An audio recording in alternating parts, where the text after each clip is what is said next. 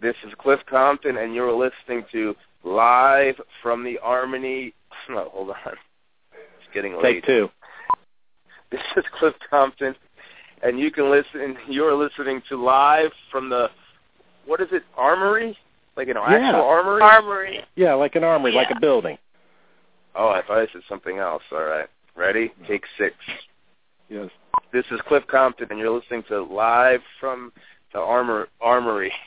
Now I can't stop laughing. Uh, well, why, don't, Wouldn't be why, Cliff- why don't we do a different? Why don't we do a different one? Uh, we'll, we'll be How original. about how about this one? How about we'll make it easy? This is Cliff Compton. Listen to the damn show. All right. This is Cliff Compton. Listen to the damn show. It's one of the best wrestling shows out there.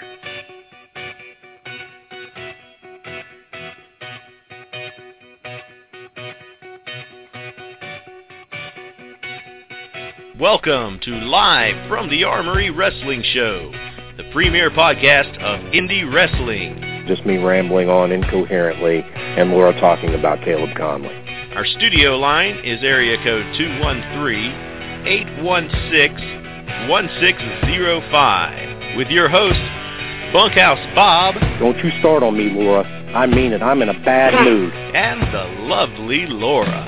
You know what you need to do, Bob? What? You drink you some Konley Aid, just like I do every morning out of my O-Face cup.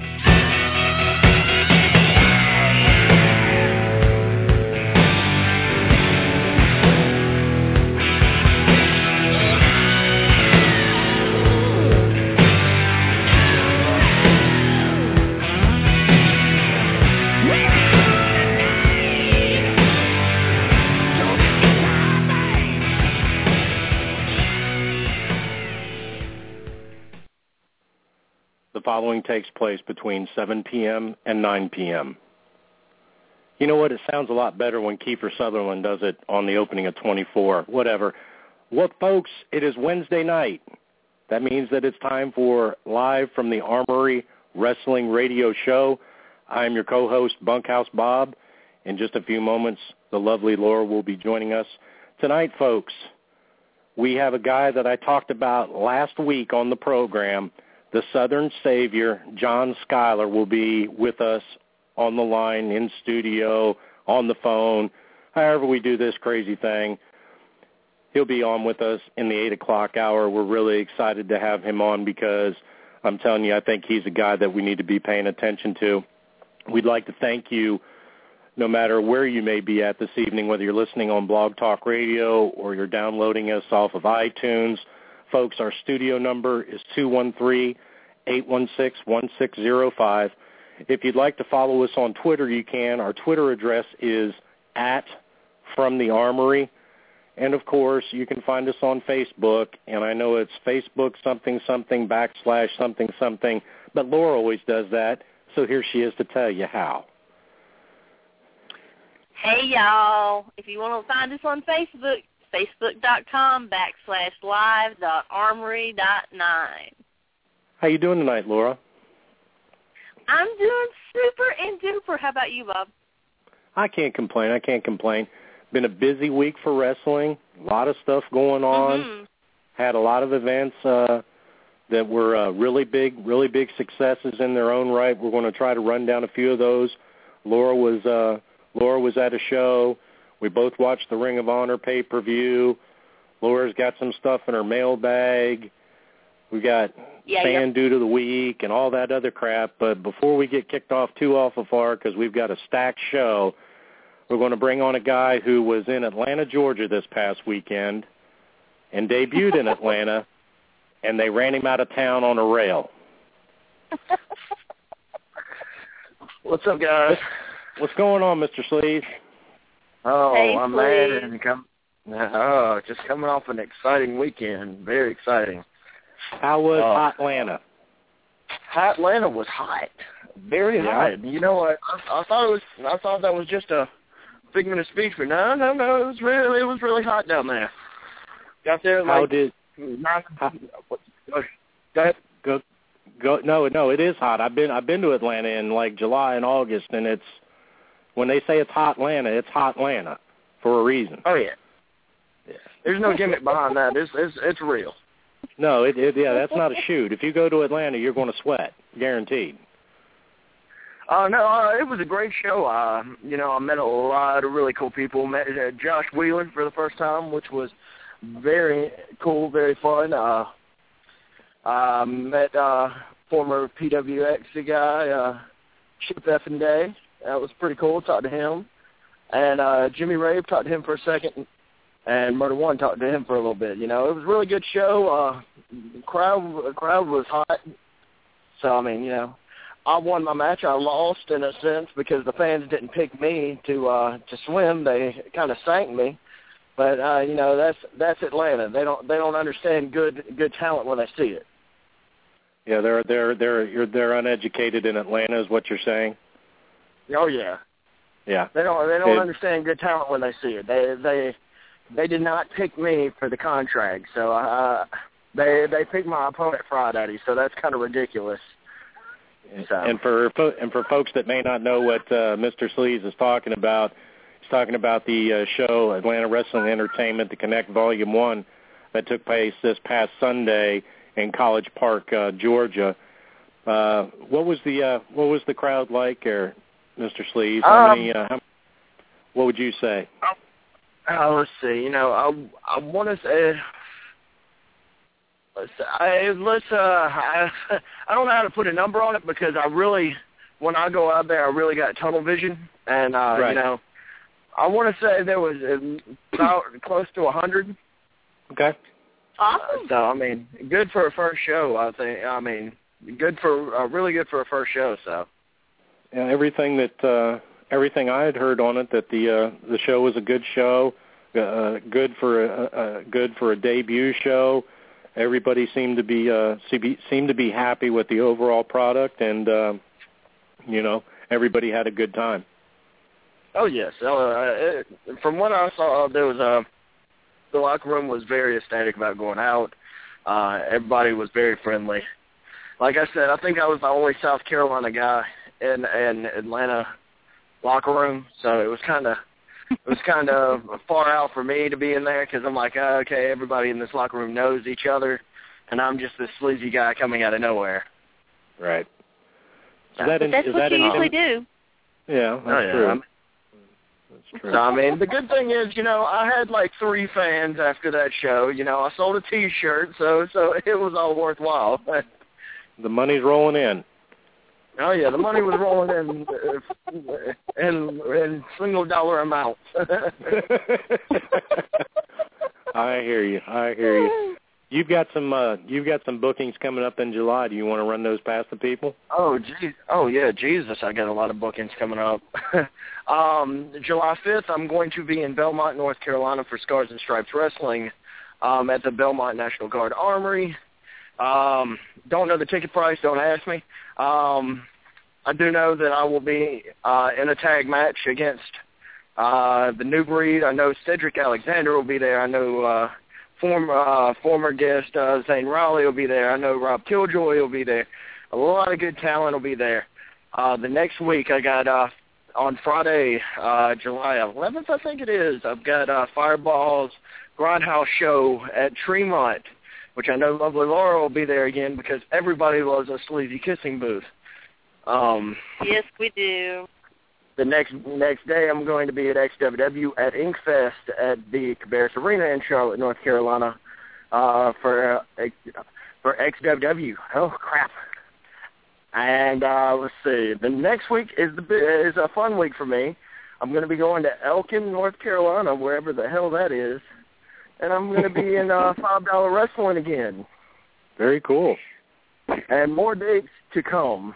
Uh, so to be determined at the end of that month.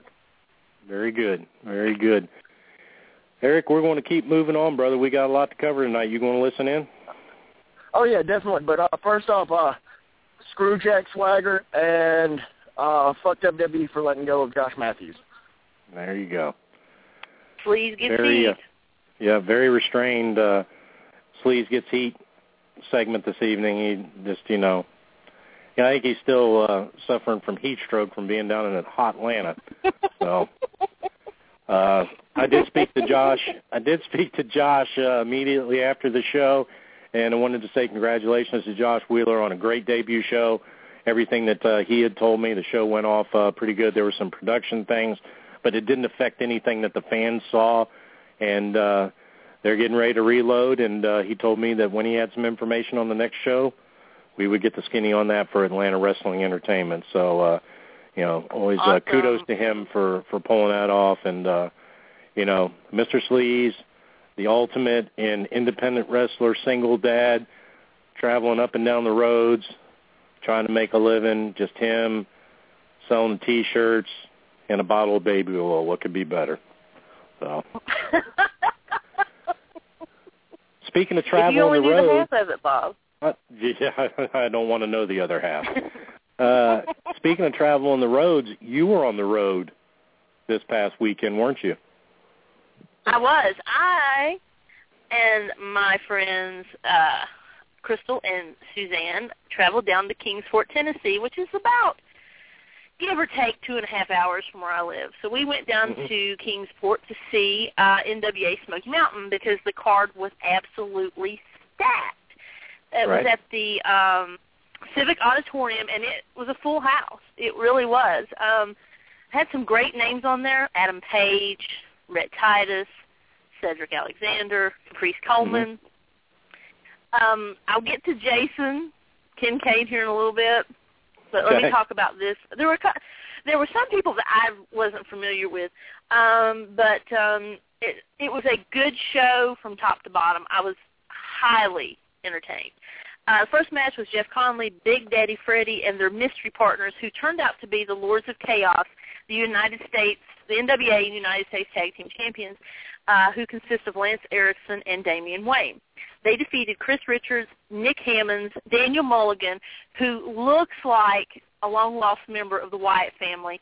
I think it's very coincidental his last name is Mulligan Hmm. and Wayne Adkins.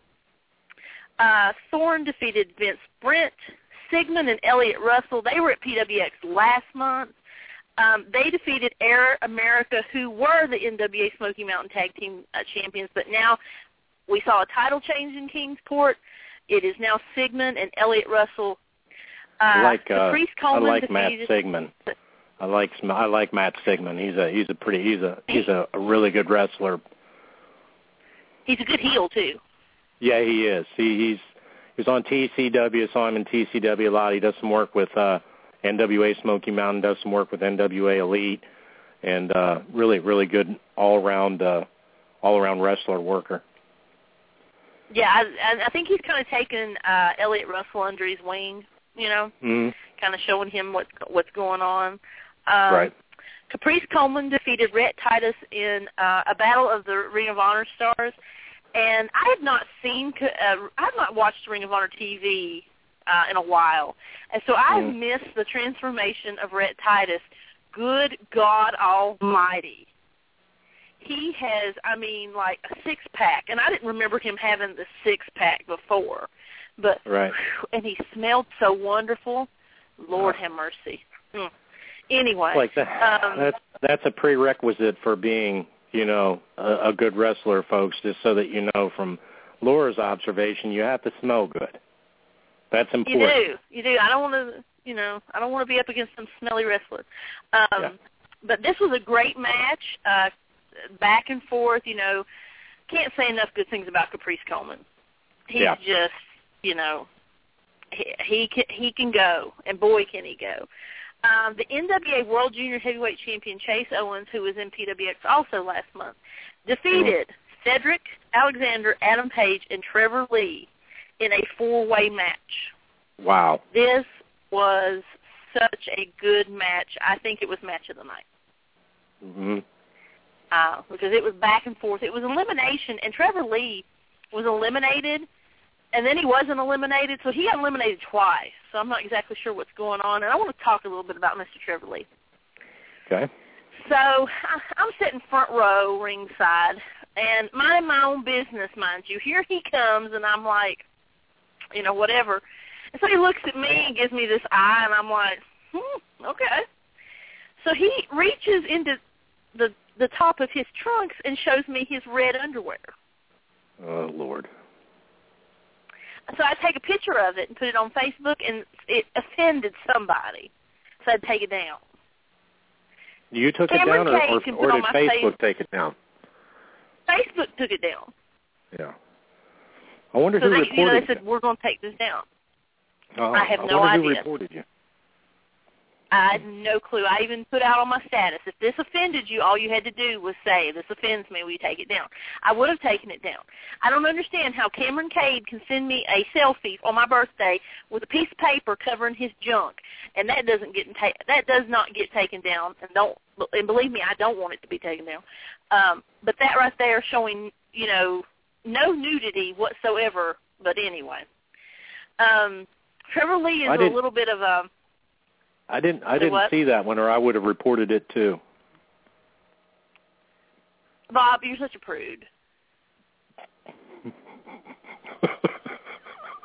You're such a prude, Bob, and you probably did it. You probably did it. Um, I, I'm not. Trevor Lee's not interesting. Say what? I'm. I'm not going to to confirm or deny that I reported that picture. Yeah, whatever, Mister. I take the fifth anyway.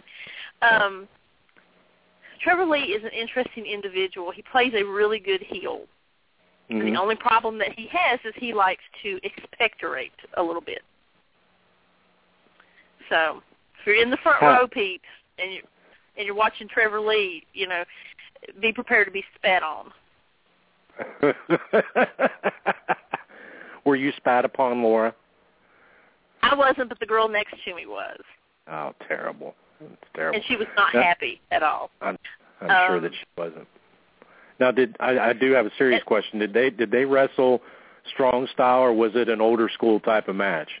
Given the opponents that are in there, I'm going to presume it was more strong style. Yeah, but but I think it was um depend like yeah, I would I would say strong style. I would. Okay. Uh, because it you know, it was elimination and uh it was uh down to the last two were Chase and Cedric. Okay. And um speaking of Cedric, I will say this real quick. Um I got to talk to Cedric a little bit. I wore my Kick the Kill t shirt. But that wasn't good enough for him because he kept telling me the only reason why I had that on is because Caleb Konley wasn't there. And I actually saw a picture where Crystal was trying to restrain him. He was coming after you after all the vulgarities that you had put out about Uh, him on yes. social media and on this No. show. There's actually physical photo photographic evidence of him being very upset trying to get a hold of you. Now, our I've already talked. Our attorneys can't stop things like this. You continue to to do what you've done in the past and besmirch Cedric's good name. If he comes after you, he comes after you. I can't help you, girl. I'm going to say this about that. I have never doubted Cedric Alexander's abilities, his character. hmm It's never been personal. If he personal going up against someone, Looked personal to me. Looked like he was trying to get a hold of some Laura. whatever, he was being stupid is what he was doing. Mm. Anyway, it's just the facts. If he had been going up against someone else, I'd have been cheering him like no tomorrow. So I'm gonna, uh, that's what I'm going to say about that. That's all I'm going to say. Okay. Right. Um, the main event was Jason the Gift Kincaid versus Eric Darkstrom. yes. This right here, folks, was a very interesting match, and I actually got to. I got my picture made with Jason. I didn't get Mhm. to talk to him, but I wanted to. Um, so hopefully, um, the actual NWA World Heavyweight Champion is going to defend his title in Kingsport um, next month in a steel cage match. Okay. So I might be making my way down there. I, I don't know. It might be on the same day that PWX has theirs. If if you if it is, you know where I'll be. Right. Um, so anyway, um, Jason the Gift Kincaid came out there with fur wrapped around Yeah. his boots, and he Yeah. had on like a fur um, shawl, for the lack Yes. of. I think. I mean, Cow. the or- way it draped. Yeah, yeah. Yes. Um, well, this Eric Darkstrom attacked him before he got to take all that off, so he wrestled Mhm. for the majority of the match in that. Because I, I asked the girl next to me, I said, you know, you guys seem like you come here a lot, and they're like, yeah, we're here all the time. I'm like, is this normal? Does he normally wrestle like this? Because I didn't know. Right. And no, no, no, no, no, he doesn't. But he really is good. He is good, He- and he- I, I think that's what I was trying to convey to you is that a lot, his ring look is unique in the sense that I, I have no idea of who told him or who advised him. Maybe nobody advises him. He wears the strangest get-ups. You know, and his tights don't really look like tights. Do you know what I Mhm. mean? Sometimes he wears a mouth guard you know, like Kyle O'Reilly and Bobby Right. Fish do. Uh, right, sometimes, and he did that night. most of the time, he has his hair like in like half dreadlocks. I, Yep. It's he's got a beard, and if you see a picture of Jason the Gift Kincaid, and, and for those of you that are familiar with NWA or TCW, uh, you know you know what I'm talking about. The guy's look would tell you this guy, they must have walked out back of the arena and found this guy and said, "We need you to fill in as a curtain jerker." And I- I'm just I'm just telling you the way that it is. You put the man in the Mhm, ring and the yeah. bell rings, guess what? It's lights out. I mean, this guy can wrestle lights out. I don't understand and have never understood the ring attire. Maybe if we get him on the show someday, we'll be able to ask him, Jason, what's the deal with the ring gear? You know, I, I, maybe it's just something to just set himself apart from everybody else. I don't know. Maybe somebody else out there knows Well- the answer. I, I'm I'm gonna tell you this right now. He is very popular. Yes. He is the longest reigning NWA Smoky Mountain um, champion. I think they said Saturday. I think they said in within four days. So you got Monday, uh, you got Sunday, Monday, Tuesday, Wednesday. So today would be his a thousandth day as champion. Yes. Yep. So Un- unprecedented yeah. in this day and age. I mean, we all know about the, you know, the CM Punk run, you know, the 434 days or whatever it was.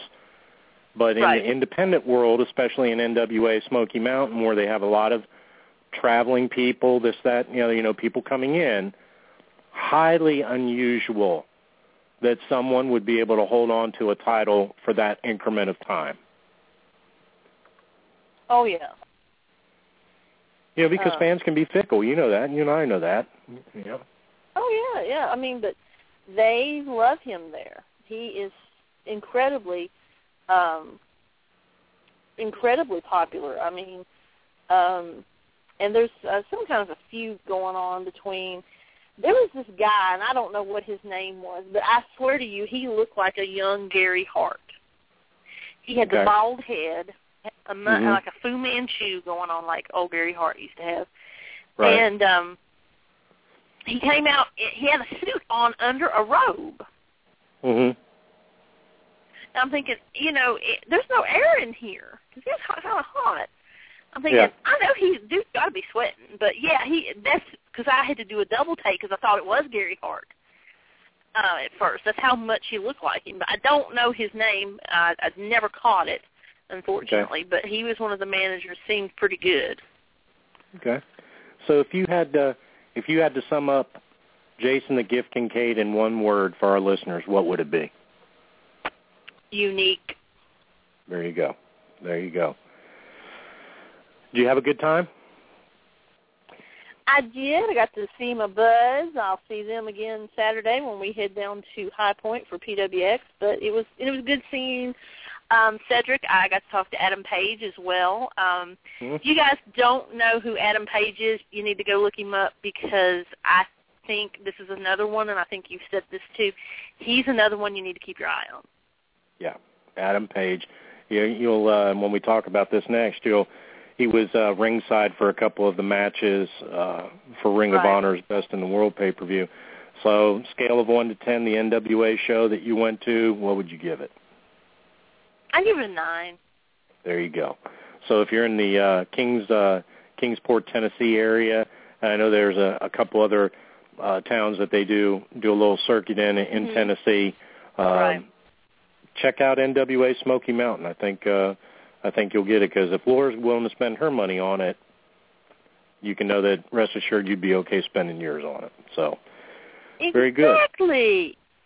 very good.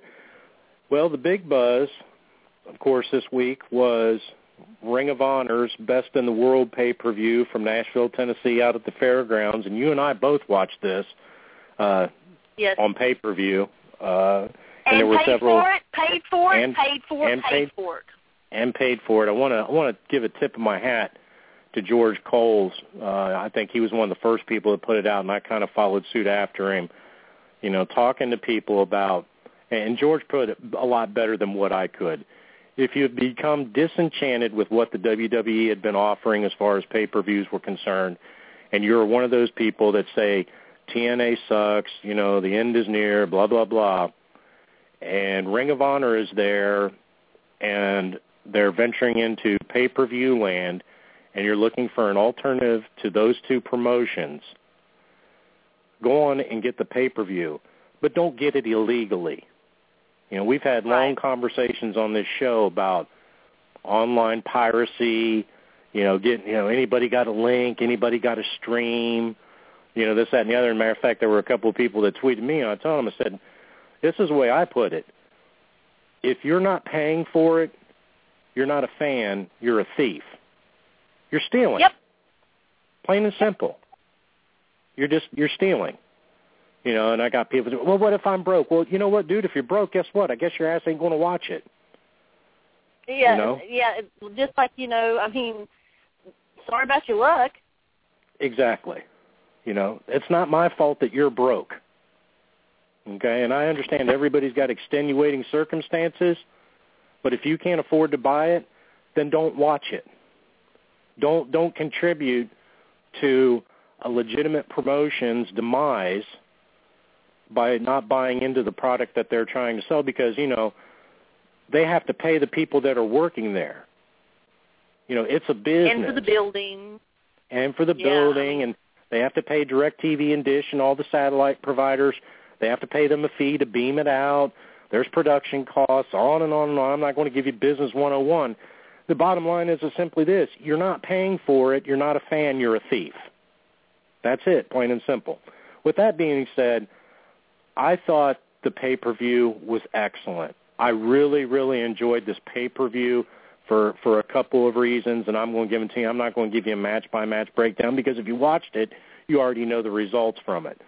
Um, Exactly. I I thought that the video package was were, were well done. Uh, the wrestling itself stood for what you could understand what was going on or understand the story that was involved without having had to have watched a back catalog of Ring of Honor matches. Yep. Um, as far as production was concerned, the camera work was good. I thought the audio was a little shaky in some spots as far as you know wrestlers' music and entrances and stuff like that. But yeah. you know, Yeah. I, I don't need to see an eight-minute ring entrance. We already have that in other promotions. You know, these guys don't come out to the the ring. Undertaker. Exactly. These guys come out to the ring and kick butt, and you know, and then we go on. Um, the the only match that I thought was a little lacking, and I, I took some criticism for this from some fans, and other fans agreed with me. I just I felt that the uh, Ring of Honor tag team title match between Red Dragon, which is Kyle O'Reilly and Bobby Fish, versus Daniels and Kazarian, I thought was I, I thought it was a little uh, what's the word I'm looking for, Laura? Um, Flat. it, it yeah, a little flat. It just wasn't up to par, and I contribute that mostly to Kaz and Daniels from having been in TNA for so long, wrestling five, ten minute, thirteen minute matches, not wrestling the pace that Ring of Honor currently wrestles at. Uh, you Right. could see it especially in Kazarian versus Daniels. I mean, Daniels has been in Ring of Honor before, um, but he seemed to me to be a little bit lost. Um, you know, and of course I got heat over that, and you know somebody pointed out to me, Mhm. A good a good friend, uh, Freddie had pr- pointed this out. You know, they'll either you know they've been doing a comedy routine, folks, in TNA, Yep. and they were have been doing a comedy months. routine on the independent circuit until this point in time. Uh, Bobby Fish and Kyle O'Reilly are funny, but they don't do a comedy routine in the ring. They Nope, wrestle. they come to wrestle. hmm Exactly. And they are hard hitting and that right there is where the disconnect is. Um I Yes, think that I they totally probably agree. I think that there probably could have been a, a, a, more suitable, you know, opponents, but I also know that there's a name draw there. You know, but time will tell. Uh probably the two biggest things that uh for me, Laura, was Cedric Alexander's performance uh in Ring and this is totally unbiased uh, Cedric Alexander's stock jumped huge in that pay per view. It sure did. I don't know. I know you know what I'm talking about, and if you watch this, folks, there was a there was a spot in this match where Roderick Strong suplexed him back first onto the ring apron, and Yep. I even It was bad. moved. I even moved off the couch. I was like, "Damn, that that looked like it hurt." But you know, they continued on. You know, I mean, that was that was a that was a hell of a spot. Um, and the second, of course, uh, was Matt Hardy's ladder bump. That right there, you know, can't beat you can't beat a Matt Hardy ladder bump. And and the, and the third thing, and I'll let you shoot your thoughts was Steve Corino and Kevin Kelly's bantering back and forth on commentary, especially during that match, great. was worth the thirty four ninety five in itself. Because you know Matt Hardy invented the pay per view. And then That's Kelly says, "Well, now you're going to tell me that he invented the ladder." And then Corino says, "Well, don't be absurd. Let's not get carried away," or something like that. You know, yeah, just- yeah.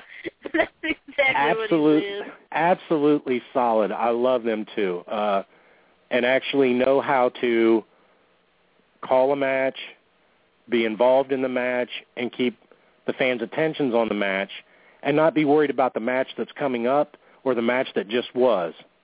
You know what I mean? Or the damn So- ass. Ex- yeah, exactly. So Ring of Honor, best in the world, on a scale of one to ten, I gave it an eight. So, and I will buy the next, buy the next Ring of Honor pay per view. So, what do you think, Laura? Well, I can pretty much sum this up. It was my aunt and I watching it, and she hasn't watched a whole lot of Ring of Honor. So she was kind of coming into this, you know, like she knew who Matt Hardy was, of course, because she knew that he'd been WWE.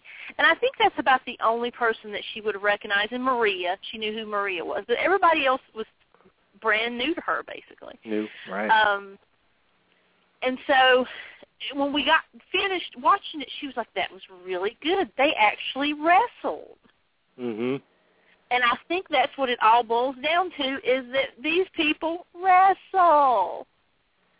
They don't come out and and do, you know, um dance competitions or uh talk about the app for 30 minutes or you know whatever. They they wrestle you know and there's some storyline there too and there has to be. But seriously i that just summed it up for me. She was like you know this was really good you know. When's when's the next one coming on? And i said well i don't know but we'll get it. Um Right. cedric i was so incredibly proud of him.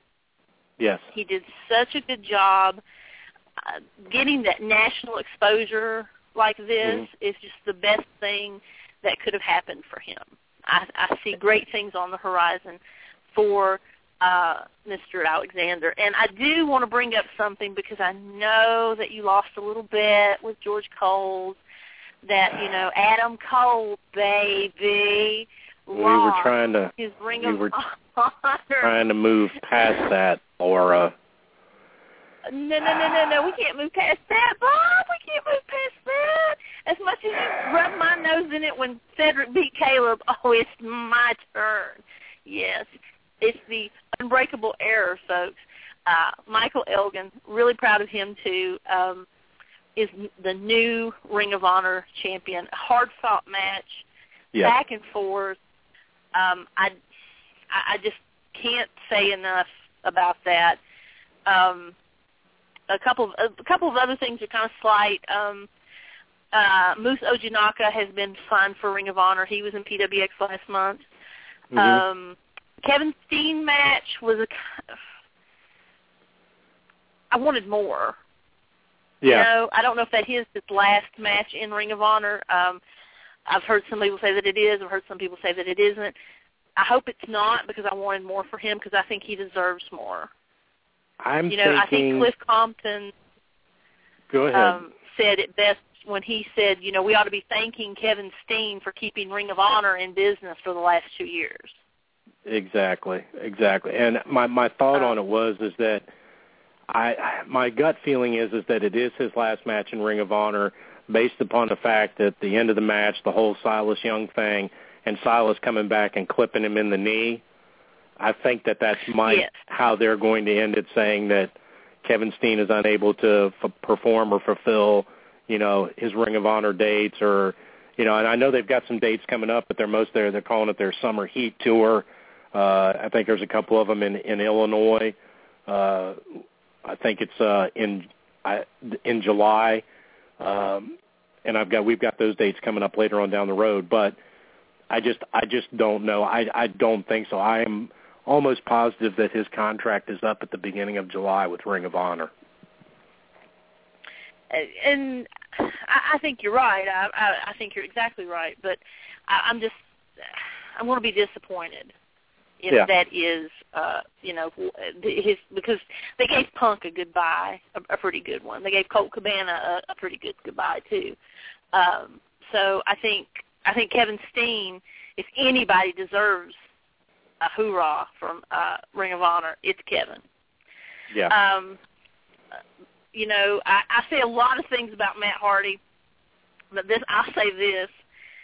Um, wow, he can still take bumps, and what a bump he took, and that match with the Briscoes was just, oh wow. I mean, the Loved Briscoes it. did what they what they do best, and that's just you know. I got to see some redneck kung fu, um, which is my favorite thing about the Briscoes. Um, you know, it's just it was just wild and you know, no front teeth and it's like, oh yeah, it's the Briscoes. But um I did want to say this really quickly. Uh George wanted me to mention that he compared this to ECW barely legal and coming out of the gate strong and do you feel that same way? This this Ring of Honor pay per view? I absolutely do. I I had told fans that for me, this right here was a platform for Ring of Honor to present themselves as something more than a third wheel company that sold DVDs and shaky iPay-per-view internet streams. And I believe beyond a shadow of a doubt they accomplished the goal that they set forward to do. They brought in quality talent, put on quality matches, and left the fans with what they've been wanting, which is to see some solid, decent wrestling, and offered themselves as a legitimate alternative to what's being put on television now in a much larger venue. Doesn't mean that they're going to be selling out U.S. Bank Arena, but what it means is is that through word of mouth and through a quality show, that they are a legitimate contender, and in my opinion, have moved past TNA as the number two promotion in the United States, even with They limited just television. embarrassed TNA. They embarrassed TNA. Uh, even with limited television, you know, in this day and age, you know, through DVR, internet, you know, downloading shows, you can watch Ring of Honor television on the internet, and a lot of fans are content in doing that, and then keeping up, you know, through pay-per-views or buying video on demand. So, to me, it's it's a no-brainer. If you're looking for that for that gap, that void to be filled on a on that type of scale, Ring of Honor is where it's at. they they literally I think embarrassed TNA. I mean because this was I mean compared to what they put on, what TNA put on the last four or five months, it, it's a circus. Yes. It is a circus. It's a joke. Um, and I hate to be that way, you know, about TNA because I know everybody shits on TNA, but you know, when you put out a shitty product, people are going to shit on it. I mean, it's just it, it is it what has it is. nothing to do with the talent in TNA. What it No, has to do with, at all. and we thought, what it has to do with, it has to do with creative department, production, and booking. That that's what it has to do with. There is a ton of talent in TNA. I don't want anybody to get this twisted. There is a ton of talent in TNA that is more than capable of carrying that company. The problem is is that the company walks around with a gun pointed down at its foot and shoots itself every 30 paces. That's the problem with Yep. TNA. So, You're exactly right. What did you uh do you have something in your mailbag this week? I do. I have a question from a Mr. Cole Anderson from Charlotte, North Carolina. He Okay. writes, Dear Bob and Laura, I really love the show. I never miss an episode. However, I have one question. Mhm. Will you ever do a live, live from the Armory? Cole Anderson, Charlotte, North Carolina. Think what he means is that are you and I ever going to be in the same place at the same time and perhaps do a live, a, a, a real live version Do a real of live event. show? Yeah, and the answer is uh, perhaps. Um, there is um, a date coming up in November. Uh, it is Mhm. called WrestleCade. Mhm. I already have my ticket and hotel room. I know that you plan on being there. That is correct.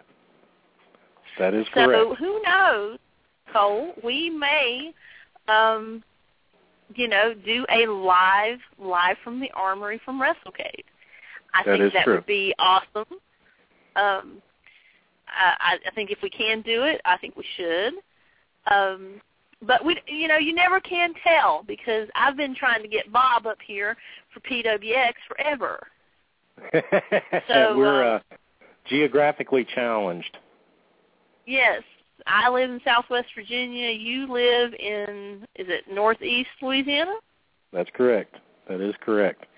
So um, yeah, so it's a little bit difficult to plan something like that. But you know, you never know where I'll show up. You'll never know where Bob will show up. So you know, we might do that. And if we do something like that, we will let everybody know ahead of time so that you could you know come by and say hello and maybe ask us a question or if we're interviewing someone live, maybe you can ask them a question. Who knows? Who knows? Yep. But um, thank you for the uh, the letter call. We do appreciate it. And um, wanted to talk about our fan dude of the week. We've not done it in a couple of weeks because we've just been so incredibly slammed. We had two guests on. Um, I want to give a shout out to our friend Luke from Australia who was putting us over to everybody who would listen. Absolutely. He was putting us over to everybody who would listen in and and Australia as well. Um, he was asking some Australian podcasts, hey, have you you know heard of this? You know, you need to go listen. It's the best in indie wrestling, and we really really appreciate it, Luke. So we're making you our fan dude of the week. And I got an email from a gentleman in uh, Australia who runs the podcast, and Yeah. uh, we wanted to talk a little about that. Yeah, we uh, uh Laura had gotten an email and and she gave me a copy of it and I'm trying to read it while I'm talking at the same time, which is never a very good deal. Um we uh I believe this is uh I mean I'm trying to get to it right now. They're running their own podcast uh out of Mhm. Australia and I believe it is I know I'm going to get this wrong. I should have had this pulled up before I even started talking. Let me get right quick here. I'm sorry, folks. I'm trying to. You know how I do this. Just fly, you know, fly by the the seat of my pants. Let's see here. Just don't show anybody your underwear. Yeah, I know. It, you get, I get in all kinds of trouble. I'll get reported. I can't find it. I will. uh Wait a second. Wrestle. I'm sorry. It is um, Wrestle at Wrestle Radio AU, which stands for Australia, uh, via iTunes, uh, out of Adeline, Um, I'm going to mess this up. Adelaide, Australia. Uh, we had uh, had some communication with them uh, through Luke, and uh, got just basically got a really good and really nice email. I checked out the podcast. They cover a lot of stuff in Australia. Uh, there's a lot of decent independent wrestling in Australia. Uh, sometimes we get quick little links to it. I know that Shelton Benjamin has been over there to do some shows. Bob Holly's been over there to do some shows. Um, uh, Orlando Jordan has been over to do some shows. So uh, it, it's pretty cool, and, and they they sent us a thank you and said half our downloads now come from overseas. Ninety percent of those are from the U.S. So uh, you know that we're just uh, it's just really cool to get get mail from from all over the world. You know, we get we get this from Australia, we get notes from the UK, Canada, Mexico. It's just really cool, you know. So uh want to give a shout out to our friends out in Australia. Hope you're well. Um and the other thing that I wanted to share with everybody really quickly was I just got a I got a text message from somebody that's familiar with the Kevin Steen situation. Uh, you know, no secret, Kevin's Ring of Honor contract is ending. We'll be doing several Kevin Steen shows before going to WWE. He is to report to the WWE at the beginning of August. So it looks like that he may have some uh, some July stuff going on. Uh, but uh, we can follow his indie dates. I know that, like I said, I'm, I am certain that there are a couple of Ring of Honor dates coming up in July. We'll see where it goes. But he's also doing other shows. So, uh, and also wanted to say, hey, Luke, thanks for everything, buddy. Appreciate you. Um, just like what we did with, you know, uh, Wrestle Radio Australia, we get sent links for a ton of stuff every day. I get notifications for stuff, and uh, we're going to have John Skyler on here in about 15 minutes or so, and I keep forgetting to tell everybody if you want to talk to us, uh, phone number is 213-816-1605. Um, we get sent links for all kinds of stuff, different promotions. I mean, you know, I get get something that you know sent from everybody. I'm very, I, I'm humbled by it. I know that Laura's humbled by it. They've even had wrestlers, even had wrestlers send me YouTube links to their matches, and said, you know, hey Yep. Bob, would you mind checking out this match and just tell me what you think? You know, and, and that that's very humbling for me. I, in all honesty, 100% honest with all of you listeners, that is very humbling for me to have somebody, good, bad, or indifferent, send me tape or, or a link to tape and say, "Can you check out my match and just tell me what you think about it?" You know, that that's very cool. I had a guy that sent me a link to this thing called Apartment Wrestling, and uh, said, "Hey, you need to check this out." I'm like, "Apartment Wrestling? I've never heard of this. What the, what promotion is this?" And I had a picture had a picture of two chicks on there, right? And I'm like, uh, you know, it looked like, you know, cat fighting. You know, I'm like, I don't know. You know, so I, I go on and click the link and it sends me to this website and it says, you know, you can order our DVDs for nineteen ninety five or whatever and here's a sample. So I click the sample and needless to say, basically it's two chicks wrestling in their bra and panties in a hotel room. And I know it's a hotel room because there's two beds and a nightstand in between, and as the camera pans around, you can see the door, and on the door there's the instructions of what to do in case there's a fire. You know, the the exit, you know, emergency exit strategy. And this girl is she's kind of like twisting this girl around so that her chest pulls up in front of the camera and then the next thing you know she's like grabbing her underwear and giving her a wedgie and I'm like what I'm thinking is is that I'm thinking that this should probably be on HBO probably after midnight somewhere just past Red Shoe Diaries if you are familiar with that. Uh because it was just it was nothing more than just you know I don't know Laura I think it was just I think it was softcore porn. But you know, I'm thinking to myself as I'm watching this, I'm, I'm thinking, if my wife walks in and sees me watching this shit, uh, it's going to be over for me. You know, I make no bones about it. I'm a married man. I've been married for quite a number of years, and I I watch a lot of stuff. You'll stay but that apart, way. But apartment wrestling, and there's people that buy this shit.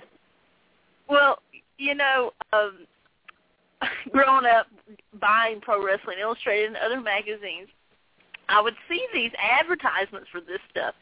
And of course, I'm a kid. I have no clue what this is all about. But later Right. on, I go back and look through them. And I'm like, oh my god, I can't believe they put that stuff in magazines that kids would buy. Right. I mean, it's Caged Heat Part Three or something. I don't know what it is. I mean, these girls are just squalling. I mean, just oh, you know, the whole nine yards. I'm like, I've had enough of this. So, folks, if you want to send us links for stuff, it's cool. But please don't send me any more links for apartment wrestling. We're not going to cover apartment wrestling on Live from the Armory. We're just not. I mean, you know, talk about your figure four. To keep being married. You know, talk about your figure four. Jesus. And speaking of which, it's been 21 days, and Mary Elizabeth Monroe still has not followed me on Twitter at wrestler Um. m e at wrestler m e m. Follow Bunkhouse Bob, please. So, just saying. You uh Maybe you should uh, use reverse psychology. like don't follow me because I watch apartment wrestling. There you go. Yeah. Don't follow me because uh, Um, we're going to start covering apartment wrestling championships. Um, I have t- a couple of tweets. Um, It, At, it gives um, a whole new it gives a whole new meaning to the to the to the whole ad- abdominal stretch. Yes, it does. See, from the or- uh, uh, Mr. Sleaze, hashtag Bob found porn. Um, uh, as Mr. Sleaze again, hashtag what's this link? I may have filmed it. And Uh, hash, hashtag Bob keep going, almost there. I don't Yeah. want to know. Yeah, almost- yeah, I know. uh, I'm being sent I'm being sent a message too from a good friend, a text message. I'm being told that's called a custom tape. I, I, gue- I guess you can request particular girls to wrestle one another, and they'll film it in a hotel. room. oh. I got you. Whatever. I, that's more than I needed to know. We got to move on past this. I we could spend all damn night talking about apartment wrestling. Jesus. Um, and I, I don't want to. Um, I watched uh, FIP this weekend, and Yeah. they had the Florida Rumble. And I'm not going to go through who eliminated who, but basically, um, there was a lot of people who are normally um, FIP regulars. Um, let's Lince Dorado was there. Our upcoming guest, uh, John Skyler, was there. Mhm. Uh, he had a great match with let's Lince Dorado. Um, Earl Cooter was there. yes. Um, this uh, this guy that I was so captivated with because he came out in like a Dragon Ball Z outfit, and that's my favorite anime. In case you, if you're if you don't know what anime is, Google that too. Um, Jesus De Leon, he came out. It was wonderful. Uh, Zane Riley was there. Um, Los Bendejos was there. Um, it was kind of strange. Uh, when you got eliminated, depending on who eliminated, who was eliminated after you, that's who you got to wrestle later. Basically, it Mm. all boiled down to the main event of the Bravado Brothers taking on AR, uh, AR Fox, uh, Rich Swann and Caleb Konley for the Open United Gate Championship, Tag Team Championship. Mhm. And the Bravados won, and Caleb is with the Premier Athlete brand in FIP. Okay. And um, so Su Yung was with Caleb. So basically what happens is they lost, and Caleb starts stomping the crap out of uh, Rich Swann. Here comes the Bravados. Here comes a lot of other people. Uh, another highlight of that card was uh, Maxwell Chicago taking on Joey Ryan, which was hilarious. It was a hilarious match. Nobody does comedy like Joey Ryan. Um, Ivelisse was supposed to have a non-title match against um, Candice LeRae. Mhm. Uh, the Lucha Sisters come out. They declare they want to wrestle. So Mhm. they challenge Ivelisse and uh, Candice LeRae to a tag team match. Uh, Candice and um, sh- the Lucha Sisters win, but they all shook hands afterward. It was a really good showing of sportsmanship. A great match. I think that was probably. Uh, I think the Bravados and um, Caleb and uh, Rich Swann and this tag team with the the Lucha Sisters were probably the two matches of the night for me Okay. because they wrestled, you know, hard and and we've all talked about how, you know, Shine and uh, Shimmer are the places where you would want to be if you were a female wrestler. So, um, Right. but I enjoyed it. I really did. Uh, you, if you guys aren't um, um, watching FIP or Evolve or Dragon Gate, you need to. Stars of Tomorrow there. Seriously. Very, very cool. Very cool. That brings us uh, up to something. We got about five minutes before John Skyler joins us, folks. Two one three eight one six one six zero five. Uh, we know that Five Dollar Wrestling has a show coming up. We know that when we had there, it's not any, uh, it's not any slip that we played the Cliff Compton intro tonight. Uh, it was done with purpose and intent. When we had Cliff on the show, we had Big Donnie call in. I tried to grab a, a clip of that audio, and the phone that Big Donnie was on that particular night was just too garbled to really make out what really try to understand. And if you've talked to Donnie before, it, it it can be difficult because he can get really fired up really quick. But I'm going to give you the gist of it. Both him, Big Donnie, and Cliff are not opposed to having straight out of Compton two. Uh, in the immortal words of our good friend Freight Train, Jake Mandy, that is a match that you need to book. There needs to be Yes. a straight out of Yes. Compton two at five dollar wrestling. Book Cliff Compton versus Big Donnie for the five dollar heavyweight championship. I know you can make that happen. You're the man there with all the stroke. It's something that the fans want to see. I know I want to see it. Laura wants to see it. So while all of our good friends are listening, put out a little tweet to Jake Manding.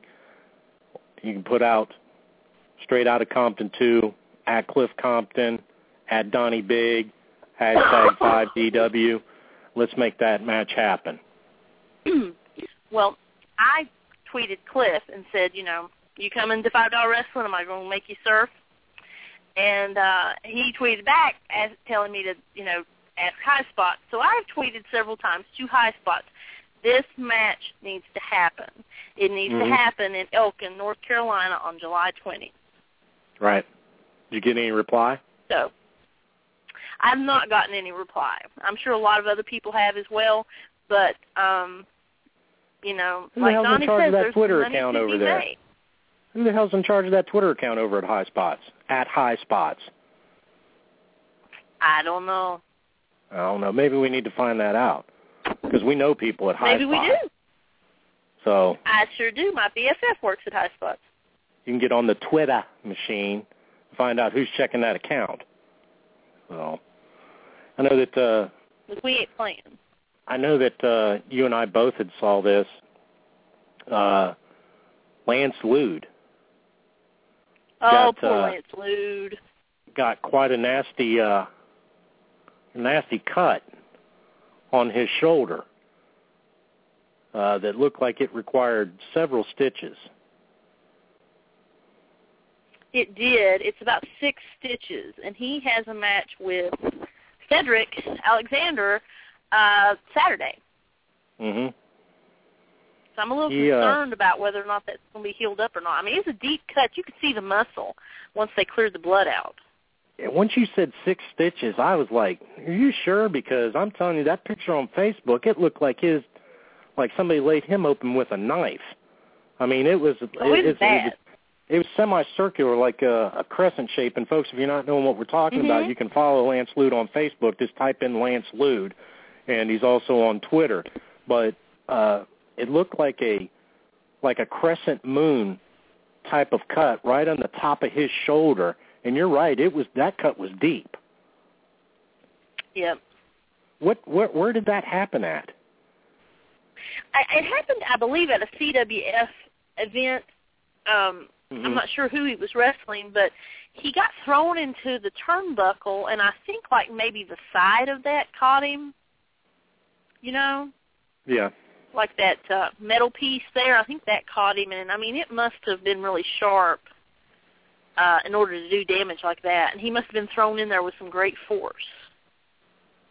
Um, well, folks, without any further ado, you know, we certainly wish Lance Lude uh, all the best in healing up. But without further ado, as promised, as booked, as billed, as guaranteed on this show, joining us right now is Mr. John Skyler. John, are you there? I'm here. What's going on? How you doing tonight, sir? I'm doing great. How are you guys doing? We're doing fine. I'd like to thank you for taking the time out to be on the show with us tonight, live from the Armory Wrestling Show. On the line with me is our co-host Laura. Laura, will you say hello to John? Hey, John, how's it going? It's going great. How are you, Laura? Pretty good. John, I know that you're a I know that you're a very busy man. I, I certainly appreciate you taking the time out for uh, being with us tonight. Uh, wanted to ask you, I mentioned your name along with Billy Brash to our listeners last week as two guys to keep an eye on. And looking over the talent that's in the Carolinas area, it seems to me that you're intertwined with many names that are, are climbing up that ladder of success, so to speak. What is it about the Carolina area that makes it so special in wrestling? Well, I think if you're going to look at the Carolinas and professional wrestling, you got to look all the way back to the 80s and the Jim Crockett Promotions era. I mean, wrestling down south, and especially in the Carolinas, has always been a hotbed, uh, not only for producing talent, but for putting on great shows. And it just always seems, for whatever reason, that a lot of the talent that does come out of the Carolinas ends up being very successful. Um, so I think it just dates all the way back to tradition. I mean, I know since I was a kid, I was always going to wrestling shows, and it's the only thing I really ever wanted to do. So I think there's just a big passion that is shared amongst a lot of the guys that you see that come out of the Carolinas. Folks, if you're just now joining us, we have the Southern Savior, John Skyler, on the phone with us now. Our, our number, if you'd like to call in, is two one three eight one six one six zero five. John, a lot of times you hear the term it factor, and it's used a lot, especially with guys that are in talent relations or, you know, upper management. But from what, from your perspective, what is the it factor for a wrestler? Uh, well, just in my personal opinion, and a matter, and and again, professional wrestling is uh, it- it's a matter of perspective. You know, just because I say a guy has it doesn't necessarily mean that I'm going to be completely 100% right, and just because you think somebody doesn't have it doesn't mean you're going to be right or I'm going to be wrong. It's a matter of perspective. So, to me, in my personal opinion, I would say that if somebody has the it factor, then they have all the tools that you would need to become a huge star. And what does that mean? Well, it means they have some sort of intangible that makes you want to watch them, whether it's charisma, whether it's a certain look, whether it's just raw natural talent and ability.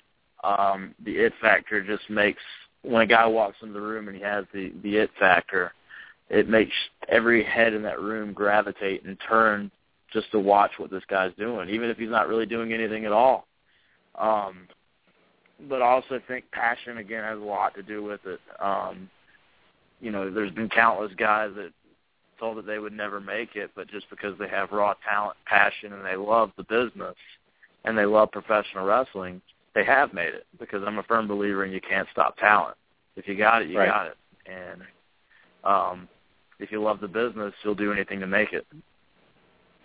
Now, looking over the promotions that you've been involved with, PWX, OSCW, WrestleForce, Omega, Resistance Pro, overseas promotions, on and on and on, do you stop at some point and just say, wow, you know, I'm working, people are liking the work that I'm putting in, you know, and I'm being booked, things are going well, or do you just keep your head down and keep moving forward? Do you do you stop to take time to to assess what's going on like that?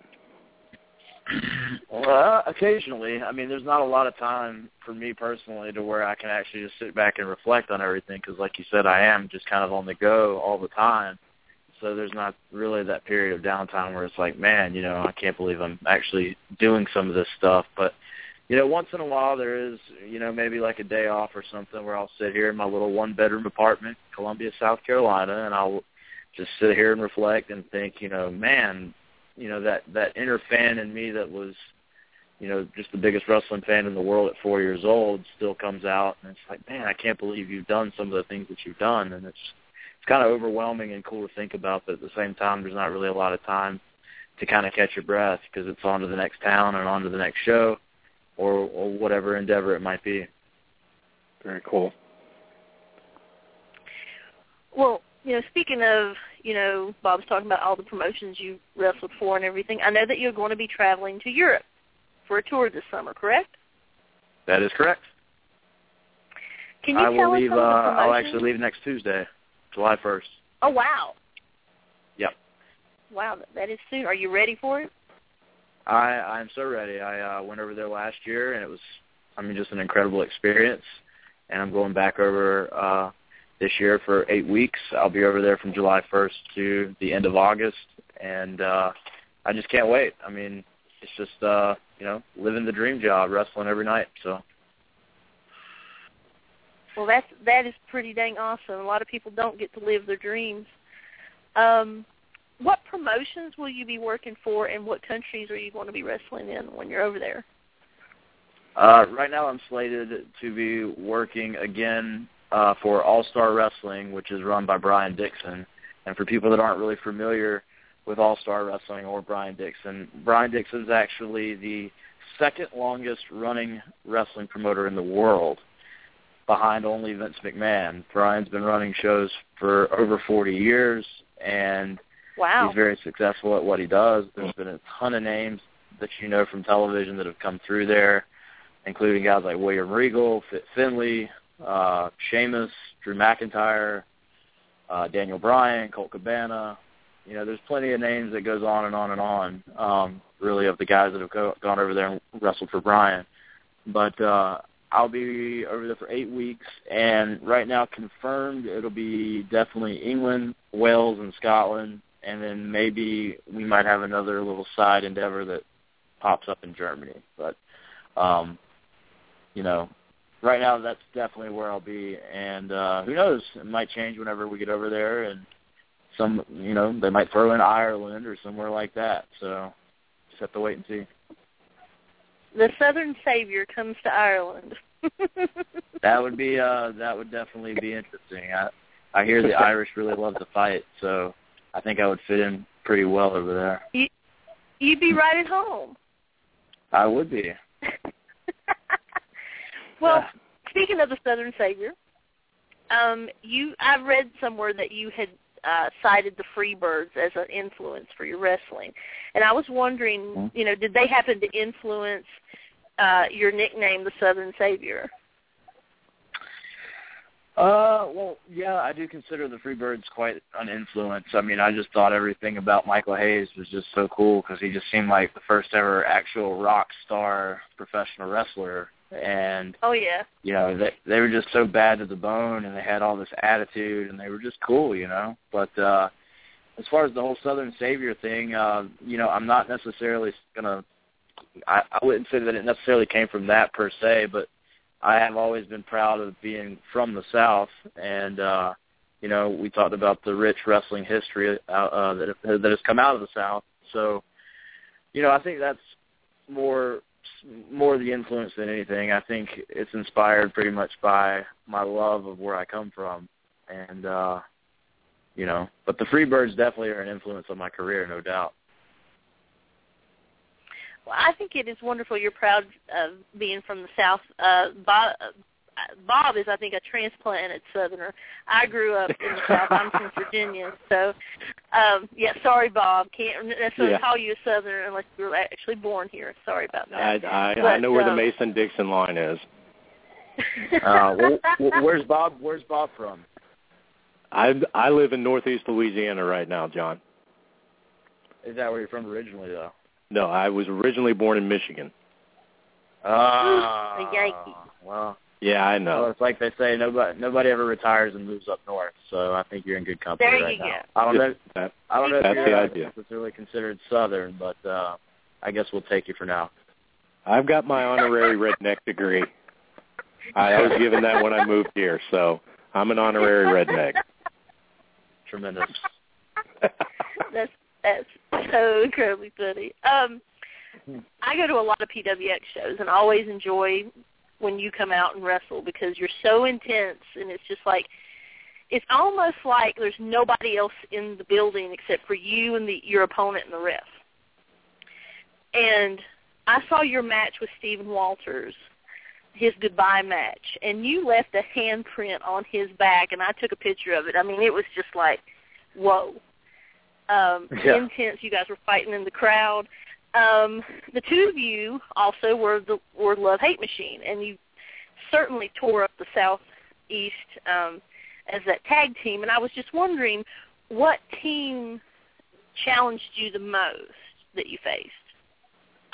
Uh, this is going to be such an easy question for me to answer. Um, uh, but definitely hands down the Bravado brothers. Um, the Bravados, you know, not only we got the, the chance to work with them, you know, over here in the South and across the Southeast, but we also got to work with them overseas in England. They were over there with us.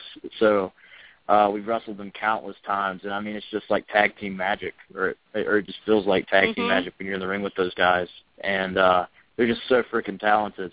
Uh, they really are. And uh, I mean, it seems like you know, as good as me and Stephen Walters' matches were as a singles team, uh, as a as singles, I think you know we really uh, did well for ourselves as a tag team. But I definitely feel like you know the Bravados and us were made to to wrestle each other.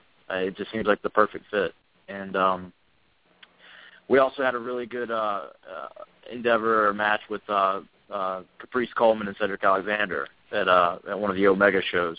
That was a lot of fun too. But uh, yeah, hands down the Bravados. They were definitely uh, definitely my favorite opponent to wrestle as a tag team with, with Walters. Awesome. Yeah. Folks with folks with us on the line is uh, the Southern Savior, John Skyler. Studio numbers two one three eight one six one six zero five. John, how in, influential and important were those early days with Bob Keller? Uh, well, I can tell you if it wasn't for Bob Keller, I probably wouldn't be where I am right now. Um, you know, I met Bob Keller at an indie show when I was just a kid. I was probably, oh gosh, ten, eleven years old. Um, but I wanted to make sure that when I started wrestling, that since this is my passion, I wanted to make sure I didn't screw it up, and I wanted to make sure I did everything right. You know, so many Mhm. times guys come in now and they're not trained. They have never been trained or they haven't been properly trained. They go to a couple seminars and then all of a sudden they're a wrestler. So, Mhm. You know, to me, I really was concentrating on doing everything the right way, and Bob, you know, really helped me. And I mean, he wasn't the only one either. You know, I had several different mentors, you know, over the years, and especially starting out, that were just somewhat so willing to help. I mean, including guys like Lodi and uh, Chris Hamrick, um, uh, and, countless other guys, you know, that were just so helpful and, and, and influential, and would take me on the road and stuff like that. Um, but yeah, I owe a lot to Bob. Bob was pretty much the guy that trained me, and um, you know, he uh, pretty much told me from day one that you know it's yours for the taking. If you want it, go get it, and you know, just go out there. And once uh, once I had his blessing, he kind of just threw me out there on the road and said, "Here you go." So six years later, here I am.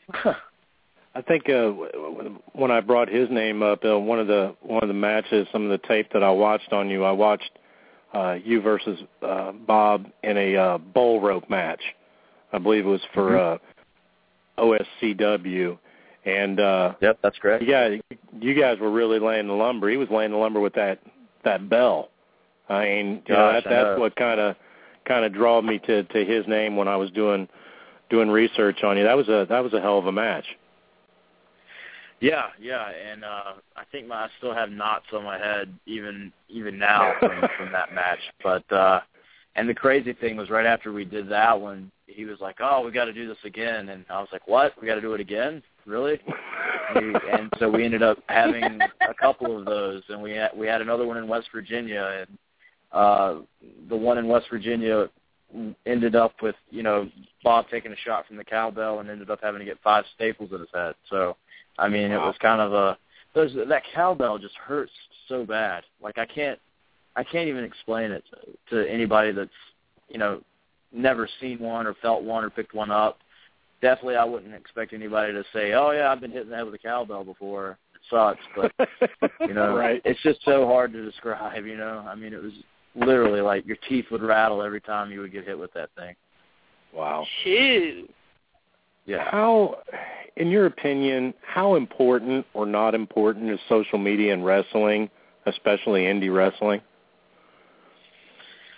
Uh, well, social media has not only changed professional wrestling; it's kind of changed the entire world if you think about it. Um, right. That's kind of the direction society is is taking right now. Not only with just professional wrestling, but all forms of television, and music. You know, everybody has an opinion now, and it's always expressed through social media. Um, I think it's very important if you're a talent, uh, and it's something that's almost a blessing because now, you know, as opposed to maybe like the early '90s you know, you would have to read maybe a PWI magazine to find out where somebody's wrestling at or a promotion mm-hmm. that's close by.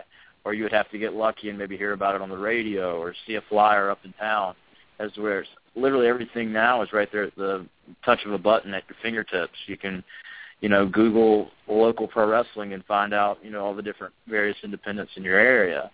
Um, right. But guys, guys, you know, make, need to make sure that they're using it for the right reasons too. And, and and I think it's definitely okay to promote yourself and you know let people know where you are and what you're doing and what you're up to and uh, you know and all that kind of stuff. But you know, I just wish some people would keep their freaking opinions to themselves. You know, just because you have a Twitter page doesn't necessarily always mean everybody wants to hear every opinion that comes out of your mouth. So uh, it can it can kind of drive you crazy at the same time. Well, that kind of leads me right to my next question. Do smart fans upset you? And, and in your opinion, what is the difference between an educated fan and a smart? That's a very good question. Um, to me, I think that the smartest of wrestling fans uh, they almost they're almost too smart for their own good. And what I mean by that is they don't realize at times they're the easiest ones to con, um, hmm. because they're they look too deep into things, and then they always expect something to happen a certain way or something like that, and you're able to take them on an emotional roller coaster simply because they think they know it all. Um, uh, do they bother me? Not necessarily. At times, I, I'll be honest. Yes, they do. Uh, but you got to understand too, wrestling fans are the most passionate people in the world. Um, the most passionate fans in the world. Uh, they they they're going to watch every little single thing that you do. They're going to watch every piece of wrestling that's out there, and you know they. I don't know any other way to put it other than the fact that they're just, you know, at times too smart for their own good. But right. um you know, as far as the difference between a smart and an educated wrestling fan, I mean, I consider myself an educated wrestling fan. You know, I've studied it since I was a kid. Well, no, I wouldn't say since I was a kid, but mm-hmm. I've watched it since I was a kid. And then once I realized this is what I wanted to do, then I wanted to know everything about it. Right. Um, you know, I wanted to know about Lou. I wanted to read about Bruno Sammartino, and I wanted to find out everything I could about British wrestling and Japanese wrestling and all that. I wanted to know everything. Uh, and to me, if you want to do your research and find out about the history of the business and how, why we're at where we are now in professional wrestling and what's changed over the years, who revolutionized the business, that's an educated wrestling fan. Right. Okay, and then I guess the term you would use for the other guys is smart, and to me that's the guy that has no girlfriend that hops on YouTube and he'll review the next PWX DVD that comes out in his parents' basement. Okay. He's the guy that'll give John Skyler a two and a quarter star performance because he didn't do high spot, high spot, high spot, high spot with Shane Strickland. So that th- those are those guys. And Okay. you know they're just as passionate as everybody else. But there you go. Fair enough. Fair enough. Very interesting. Um, saw you at FIP on uh, Sunday on iPay per view. Uh, great showing, by the way. Um, Thank you. You're very welcome. Um, do you have plans to work in Dragon Gate or Evolve? And if so, who would you like to face there? Uh, I'll be completely honest with you, Laura. Um, I will work for any wrestling company that comes calling that will pretty much guarantee me an opportunity to get seen on the national stage. So if that means Dragon Gate USA or Evolve, I'm all for it. I would love to jump all over those kind of opportunities because you never say no in this business. You never know what something might lead to. Um, there's been tremendous talents that have come out of Dragon Gate USA uh, and, and and Evolve, and uh, you know a lot of them are on TV now. But if I was to go there now, um, let's see, there's a ton of guys. Uh, I think uh, Johnny Gargano is fantastic. I think uh, Uhaa Nation is incredible. The things that he can do. Mm-hmm. Um, and I know I'm probably leaving. Uh, obviously, I'm leaving people off. Uh, I'm a big fan of Ricochet. What I've seen of him, uh, Big John Davis, I'm a huge fan of his. Uh, and if Chris Hero were to happen to pop up here and there, you know, because I know he's done some stuff with Dragon Gate recently, I wouldn't mind wrestling Chris Hero. Um, but that's just off the top of my head right there. Those those handful of guys. Uh, and again, if I forgot somebody, I apologize. But that doesn't necessarily mean I don't want to wrestle them, and they're just not popping in my head right now. I think I think a match between you and Chris Hero would be absolute money. I think so. I, I'm a big fan of Chris Hero's work, and I really feel like maybe he didn't get the the shot, or, or I wouldn't necessarily say the shot or the opportunity, but I don't know if he necessarily. Uh, the, I don't think I think WWE might have missed the boat. That's all I'll say. Right. Right. I Yeah. I, I totally totally agree with you. Um, you have a feud going on currently with Anthony Henry in PWX. Um, That's correct. it's it's been, it's been a pretty good feud, as a matter of fact. It's been very entertaining. Um, what match would you like to have to settle this feud? What type of match? What type of match? Uh, well, I can tell you that from experience, it seems like I get thrown in these I quit matches from time to time. Uh, I have Uh, not yeah, been very mhm. successful. I've not been very successful in those, but uh, you know, anything to finally shut Anthony Henry up and get him off my back would be uh, would be nice because I got my sights set on the PWX Championship, and um, so if it meant beating Anthony Henry up in a last man standing match or beating Anthony Henry up in a steel cage or a street fight, we can do it old school. We can do it new school. It doesn't matter to me. Um, as long as I finally make sure that Anthony Henry and possibly his little flower Amber are just out of my life forever and uh right you know right where they belong and that's off you know on a date somewhere outside of PWX. You know, I don't. I just I get I get tired of people like that that just latch themselves onto me and become a thorn in my side. Oh yeah, I, I can tell. I, I can tell. Um, you guys have had some uh, back and forth battles, and you, you talking about the PWX title leads me right up to my next question. Um, a lot of PWX fans are saying that you're going to be the one who will challenge Cedric for the PWX title, as an, as a as in giving him a run for his money. Um, what are your plans in PWX? And I, you just answered my next question. Do you challenge? Do you plan on challenging Cedric for the PWX title? Um, I definitely think there's potential money in a match between John Skyler and Cedric Alexander. Um, however, I said I had my sights set on the PWX championship. Now, if that means Cedric Alexander is the PWX champion when it's finally my chance to get a shot, then so be it. But if it's somebody else, it's somebody else. I'm after the PWX championship. I don't necessarily have any personal animosity yet with Cedric Alexander. I do feel like PWX management has maybe played favorites and put him in the spot that he is. as far as he was given every opportunity in the world. I mean, they gave him a freaking dream match series where he wrestled virtually every top independent wrestler that you possibly can wrestle. And all the while I was floundering and, and feuding with Jake Manning and, you know, towards the undercard or middle of the card or whatever. And I'm not a middle of the card guy. I belong in the last match. I people I think will pay money to see me wrestle the PWX champion. And I definitely think people will pay money to see me wrestle Cedric Alexander.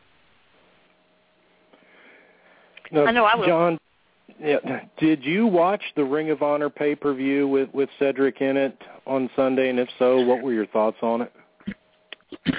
I did watch uh most of the show. Uh, I'd be lying if I said I got through all of it, but I did watch Cedric Alexander's performance against Roderick Strong, and I'll be honest, I was I was impressed. I was very very impressed, and I'm not trying to badmouth Cedric here because even if you didn't have PWX management that have by his side deeming him the golden boy, he would have probably got there eventually anyways because he's that talented. I mean, he's one of the, he's literally one of the best wrestlers out there right now, and I'm not saying that because he's a PWX guy or a Ring of Honor guy or a North Carolina guy. I'm just saying that because it's the truth. Um, I was very impressed with his showing against Roderick Strong, and it was probably the biggest win of his career.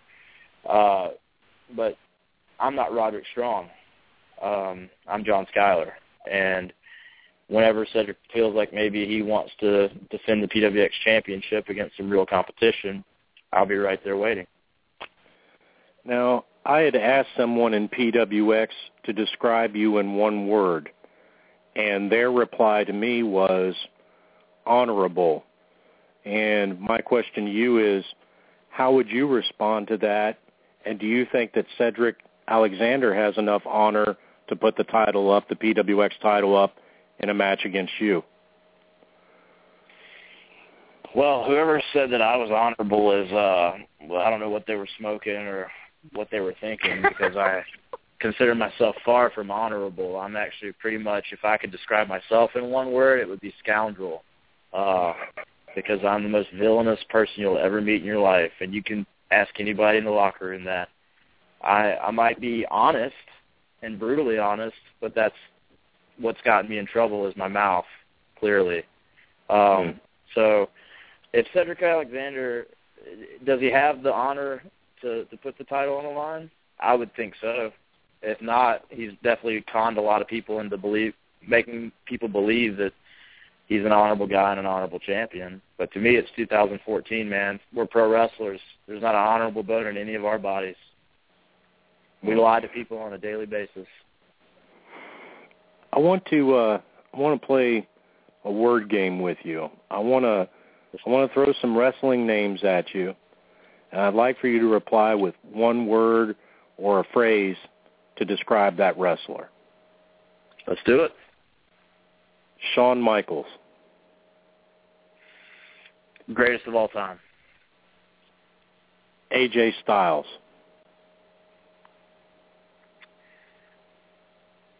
Uh, phenomenal. Ronnie Garvin, Mm, hard hands. Adam Pearce, Mm, knowledgeable. Terry Funk, Crazy, but in a good way. Cedric Alexander,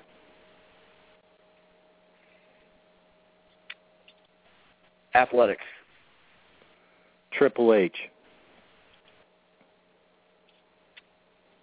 Um, Mr. Wrestling. Corey Hollis,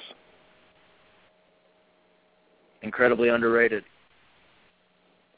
Amen. Brock Lesnar, A destroyer.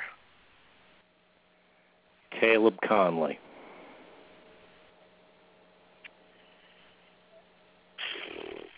Um, paper champion. Amen. Brian Shut up. Kanabrewski, Visionary. John, a a lot of people think that you've got some great opportunities ahead of you in PWX. I know that I do. I know that Laura does. On uh, June the 28th at No Time Off, what can we expect from you? Uh, well, first of all, this Saturday, June the 28th, and No Time Off, I'll be going one-on-one with the five-star king, Mr. Match of the Night, Anthony Henry, yet again. And I think people can expect uh, me to be as ruthless as always. Uh, I don't think this is going to be quite the wrestling match. I think it's going to be more of a fight. Um, I think maybe PWX management might have made a mistake having us in the same building for one with with each other, but also putting us in a match together is uh, is is simply got it's got all the makings for a volatile situation, and it's going to be very very uncomfortable for a lot of people what I do to Anthony Henry, and if his girl Amber wants to to play valet and she wants to be Miss Nice and be around ringside, people are going to be very uncomfortable what I might do to her too. Oh, very, John, very I know. uncomfortable. Uh, well, we will certainly be tuned in, and we will be giving the results from from PWX's No Time Off. Obviously, next week on the show. Uh, I'd like to wish you luck, but I don't think there's going to be any luck that's going to be needed because you sound like you're you're very focused and very intent on making a statement at No Time Off. Um, I know that you said that you're going to be leaving out of the country. Uh, for folks that want to keep up with uh, what's going on with you while you're out of the country on social media, if you're going to put anything up, where can they find information out at on you? Uh, they can find me on Twitter. It's probably the best avenue to get in touch with me. Uh, and they can follow me at the John Skyler, and it's S K Y L E R. Uh, I got a YouTube channel where they can check out matches, promos, all sorts of cool stuff, and it's just the John Skyler YouTube channel. Um, Okay. I'm on Instagram. I post all sorts of cool little photos on there, and they can also like the uh, Southern Savior John Skyler fan page on Facebook. Um, but uh, yeah, I'll be working for PWX this Saturday against Anthony Henry at No Time Off, and then this Sunday, June 29th, I'll be wrestling for WrestleForce in Cayce, South Carolina. A big show that they have every year, every summer called Meltdown. That'll be this Sunday, and then from there I'll hop on the uh, the Big Iron Bird and go across the the, the Atlantic to Europe. For Very, all, very for cool. The entire summer. So We'll, we'll put those links up on our webpage tonight after the show so that fans can uh, can find them as well. John, I uh, want to thank you very much for taking the time out of your busy schedule and being with us tonight. It's been uh, been tremendous just to have you on and, and being able to speak with you and and getting your uh, getting your perceptions on on wrestling and, and, and, and what the future holds for you. We certainly appreciate you taking the time to be with us tonight. Thank you for having me. Anytime you guys want me back on, I love doing these kind of things. I love talking about myself, and I love talking about wrestling. And I maybe when I do win the PWX, maybe when I do win the PWX championship, maybe we can have an entire show dedicated to me. We could uh, we Sounds could good. probably we could probably arrange that, John. Before we let you go, could we get you to record a bump for us to say something like, "This is the Southern Savior, John Skyler, and you're listening to live from the Armory Wrestling Show." Yeah. You can go whenever you're ready, sir.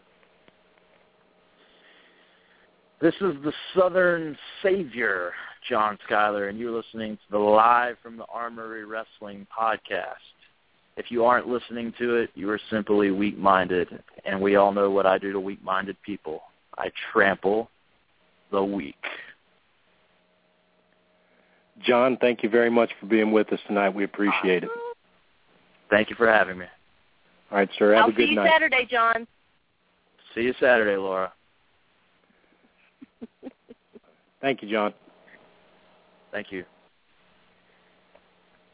And there goes John Skyler. Very cool guy.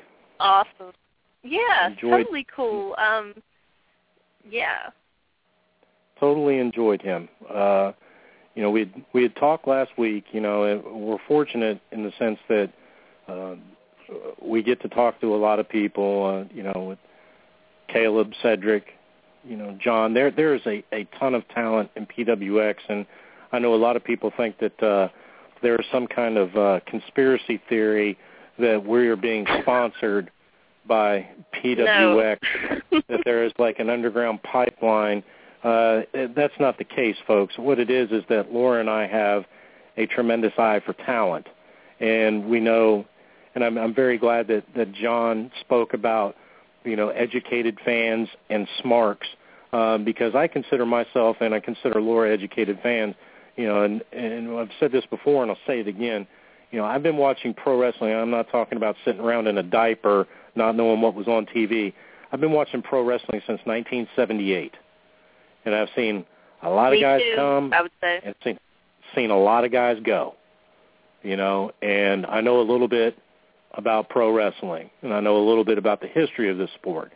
And to tie this all in for you folks, when John was talking about the it factor, there are guys and gals that you can tell have the it factor.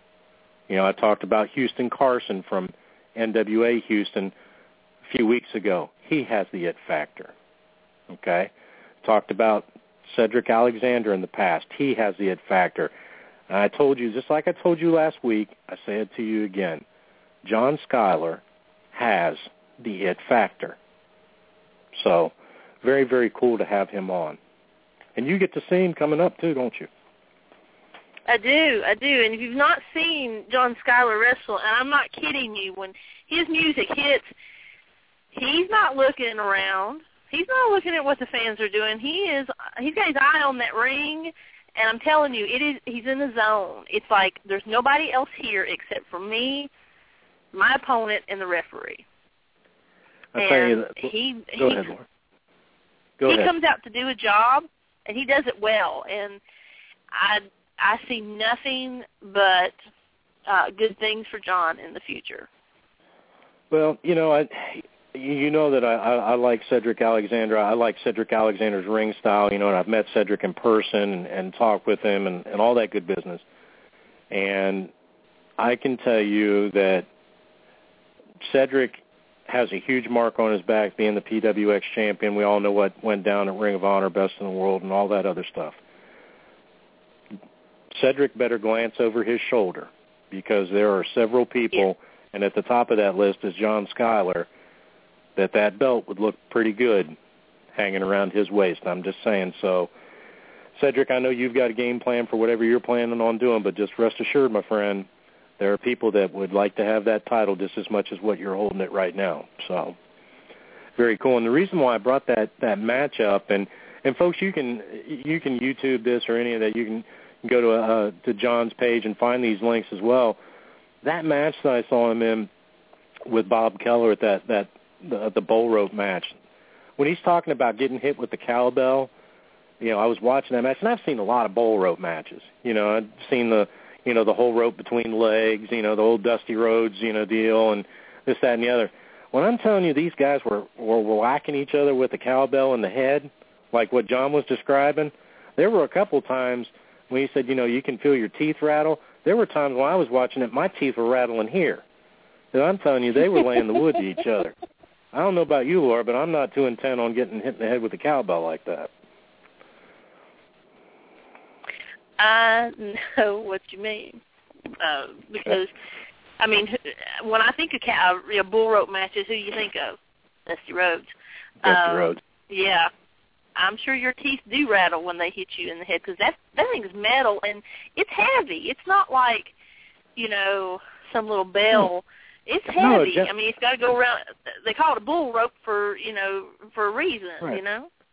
I mean, a, a genuine cowbell, I believe, weighs a good five, six pounds. It's not like one of these Oh, little yeah. bells that you take to the stadium, you know, and you know get rattled off. At any rate, uh, we'll run down some indie events for you. You know, I was kind of surprised when I was looking through looking through the schedule.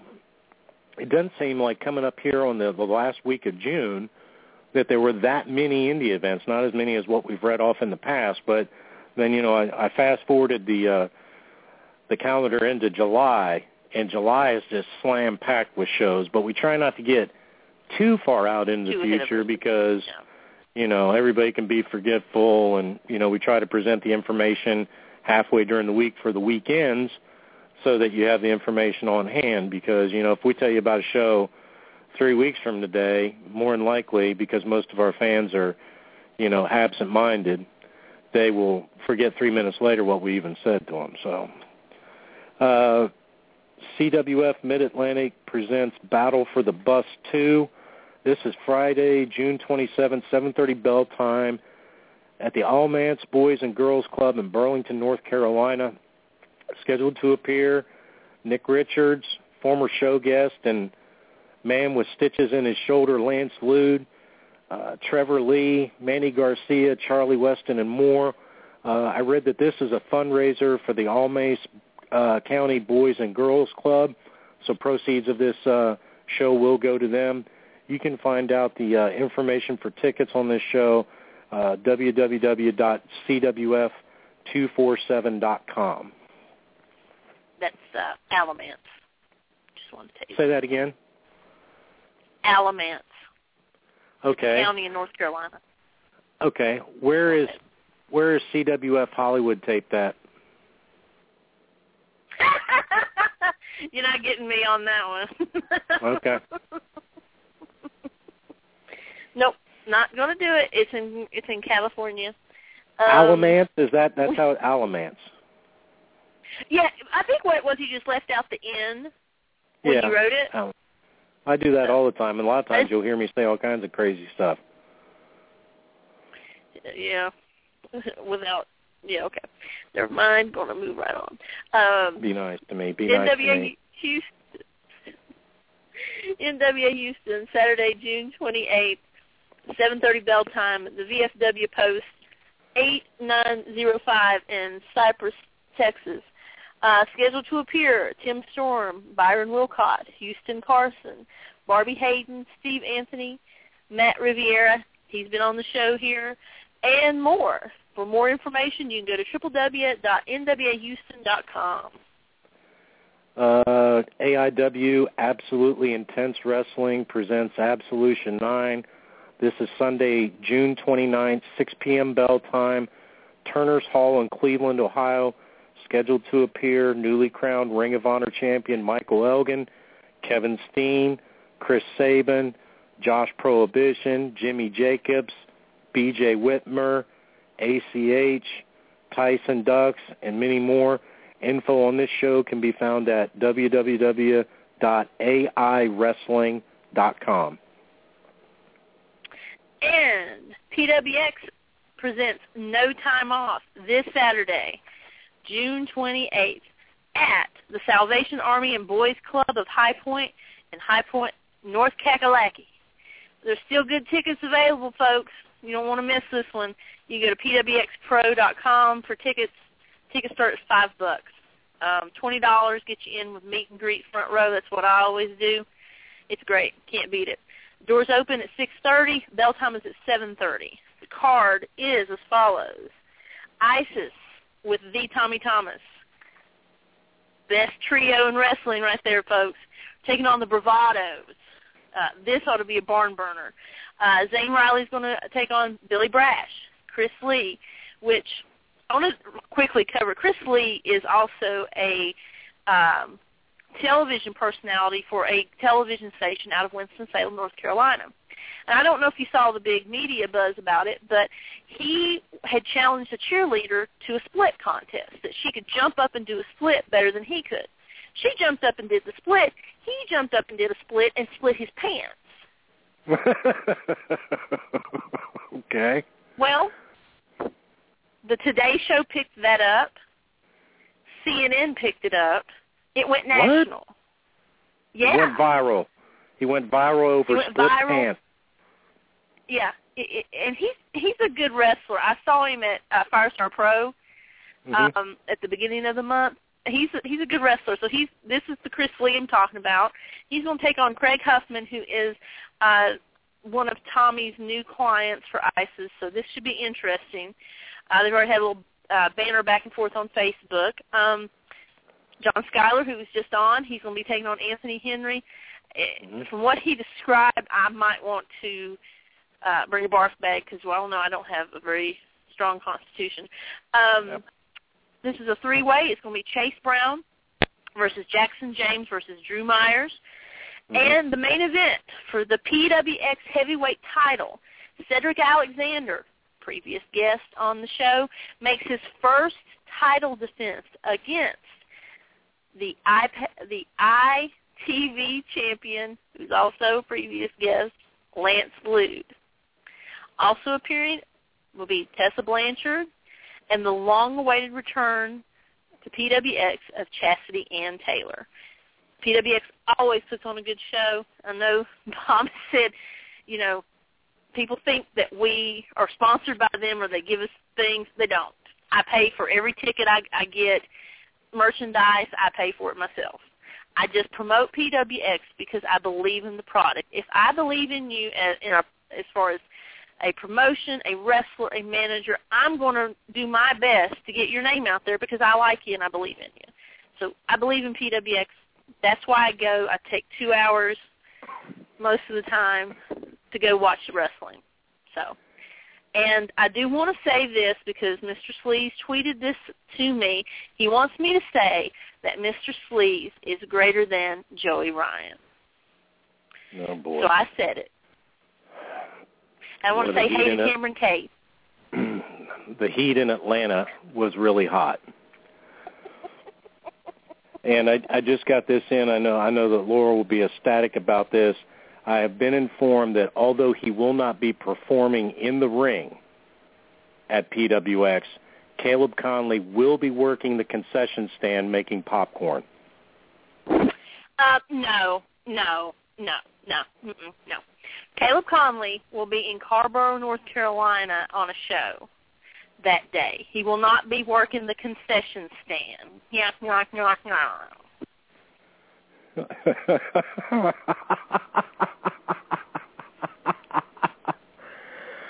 Ah, God, I just love some of the stuff I I, say wait. sometimes. God, I I can't it. wait until WrestleCade when you get to meet Caleb, and and because he's going to be there, and you can Yeah. tell him all the nasty stuff that you say to his face. listen, we we've had this conversation before. I'm not even going to give I'm not even going to give this the amount of time that it deserves. When I show up at WrestleCade and I stand nose to nose with Caleb Konley, I will tell him in person what I've said though. The entire time we've been on the air since the second week of January, 25 episodes in. And it was confirmed tonight by John Skyler. I will tell him. Whatever. I didn't like that. I will. You, you didn't like that. Now, now we don't like something because somebody else confirms what everybody else knows to be true. I will look at Caleb Konley. I will stand directly across from him, face to face, nose to nose, and I will tell him how big of a fraud that I think that he is in person. And I want you to have the little video camera so you can put it out on the Twitter machine or on Facebook, whatever you want to do and you can put that out and we'll watch that go viral. How about that, Toots? Let, let me tell you something. I'll be sitting there, you know, recording that, and when he pops you in the mouth, that'll go viral. Yeah. He better not lay his hands on me. He better not lay his No. hands on me. I've got a good attorney. Up in his face a, a jawing. I've got a good attorney. What happened? I'm a corporate cowboy. I'm not a What? fighter. What what it, what attorney do you have? Uh, do we cheat him and boy? Yeah, what is that? Do we cheat him and How? and what is that? Uh, yeah, and boy and how? Do, yeah, No, boy, do we cheat him and how? That's it, right Yeah. there. Uh, yeah, that's who you have. Yeah. Well, you you you you tell whoever's at PWX that shuffled him out the back door like a breeze blowing through the window that uh if he needs to come back that he can always put the cheese on the nachos. How about that? Yeah, we'll see Yeah. about who's putting cheese on nachos. Yeah. Who's putting an ice pack on their high? You want him to hit me, don't you? I don't want him. I don't want you to face him and say all the mean and nasty things you say about him to his face. I already So told you I don't know, face to face. I've already told you I don't have a problem with that. I've already told you that. Just wait. Just wait. Day of reckoning is coming. Day of reckoning is coming. He can all I I am the hope of the hopeless. All of those critics Yeah. that have joined that sound you hear, that chorus, that that cry in unison of all of those people that have followed behind me and said, "You know what, Bob, you're right. I was wrong about Caleb Konley." They will all stand with me. Okay, let me say this about this, okay? I said this to you on Facebook. I'm going to say it Mhm. where everybody can hear me. Mhm. Um, I don't ever, ever want to hear you say anything that Caleb did to tarnish the PWX title. I don't ever remember him putting uh, a woman in the figure four leg lock while her uh, husband was tied up in the ropes. That's Well- your ROH champ for you. well, you know go, what? baby? Yeah, if you keep showing up to PWX shows wearing that Cedric Alexander shirt and you forget that Caleb Konley's on the card and he slaps the figure four on you, I don't want to hear anything about it. Because that's the My kind of guy he is. would never do that. My That's BFF the kind of guy he is. that. Yes, he would. No, that's not Yes, the he kind would. of guy he is. Yeah, he. Um, At any rate. I believe that uh, since we've got a little extra time, I believe that Sleaze has something he wants to say. Oh. Let me run this last thing down real quick, and then we'll bring Sleaze Sure. on. Uh, you know what? I caught this event for the first time this morning, and I swear either I'm getting lazy or Shine isn't promoting like they used to because I I checked the website this past week and I did not see this. Shine uh, number 20 is Friday, June 27th, 9 p.m. bell time from Ybor City, Florida, live on iPay-per-view, www.wwnlive.com or uh, www.shinewrestling.com. Uh, I saw this as a promotional uh, poster that uh, one of the uh, wrestlers, uh, former show guest uh, Sassy Steph, put out on her Facebook page. I had not seen anything else about this show. I know that the uh, SNS Express will be there, the Kimber Bombs, the Lucha Sisters, and Ivelisse are on the card, but I can't tell you much more than that. Like I said, I was checking my my feed this morning before I left for work, and lo and behold, there's a promotional poster there for it. So, you know, I don't I don't know. Uh, was it? Have you seen anything about this, or was it? Is it just me? The, well, the only thing I heard about it is they talked about it at the end of the FIP pay-per-view. Mhm. They announced it, and I was like, "Oh, really? I hadn't seen anything about that because usually they have that stuff out at least what a month, maybe." Yeah, usually usually something like that. What's up, Eric? Oh man, what is up? I've been listening to this whole show. I've enjoyed it. You know, I've been listening to the John Skyler thing. It was great. I enjoy. Uh, I've met John Skyler plenty of times. Really cool guy. Um, what I what I started to get kind of wore out by is y'all talking about, oh, come to WrestleCade. You know, you know, Bob, you could pay. You could pop, buy a plane ticket to South Carolina. Come to my street. I'll kick you in the nuts, and it'll be a lot cheaper than what you'd have to go see over there. Well, You know, I'm just saying, Bob. I mean, you know, apparently Sleaze doesn't get heat enough, so Sleaze is about to get more fucking heat because I've got like a few minutes, and I know Jordan Castles is about to tweet out because I know he's been sitting there all, this whole show waiting for me to say uh, tweet uh, book uh, Sleaze at WrestleCade or don't. Who gives a shit? Um, but um, let's put it like this, Bob. I was told by quite a few people there uh, yeah, we're gonna use new people this year. Uh, we're gonna do all new things this year. Um, we only got room in the Battle Royal. I asked to be booked in the Battle Royal. No, no booking for the Battle Royal for Eric Thompson. But when they say that we're booking all new people, when we're booking all new people, and then I asked about 15 people from last year that were at the same WrestleCade that I was, if they were at WrestleCade and they were booked on the card, they said yes. So once again, say that you don't want to book me, and I will be on my merry way. But if you just make up bullshit excuses, I'm going to shoot on you. So you would rather have some transparency. You would just rather have an upfront answer. Mr. Sleaze, we're not booking I mean, you. It, it, it, it makes no sense. I mean, honestly, I'm a professional wrestler. I'm going to have faith in a company. I'm going to have complete faith in a company and say, hey, these guys might want me back. I'm going to keep trying at it.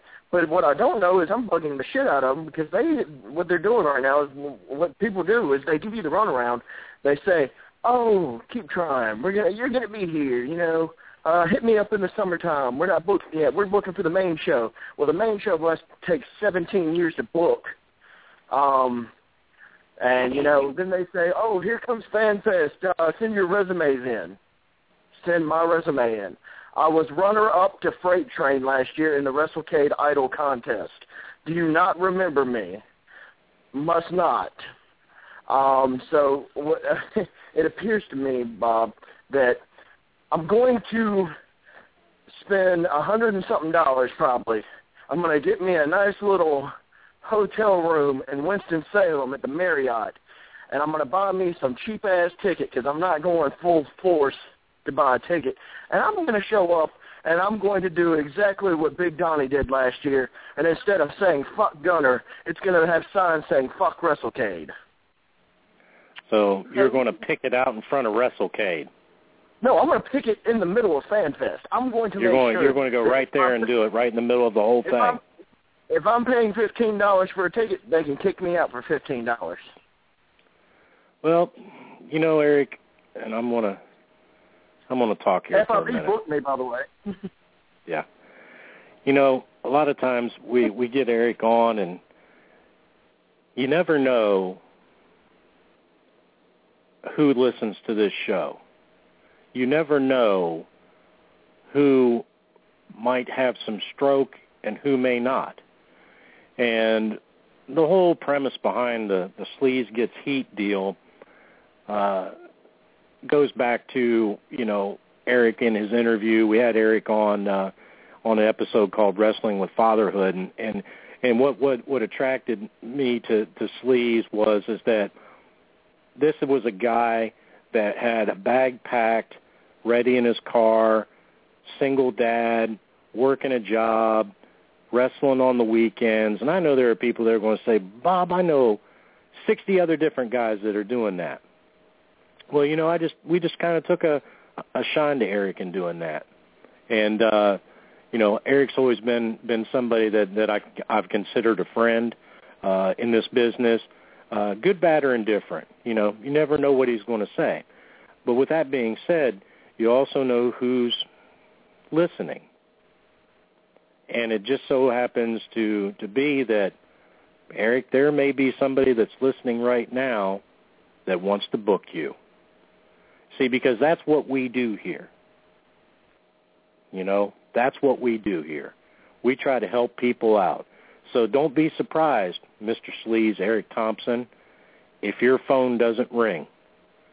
Don't be surprised if you don't get a direct message. Don't be surprised if you don't get a message on Facebook from somebody that wants to book you. You're welcome. Awesome.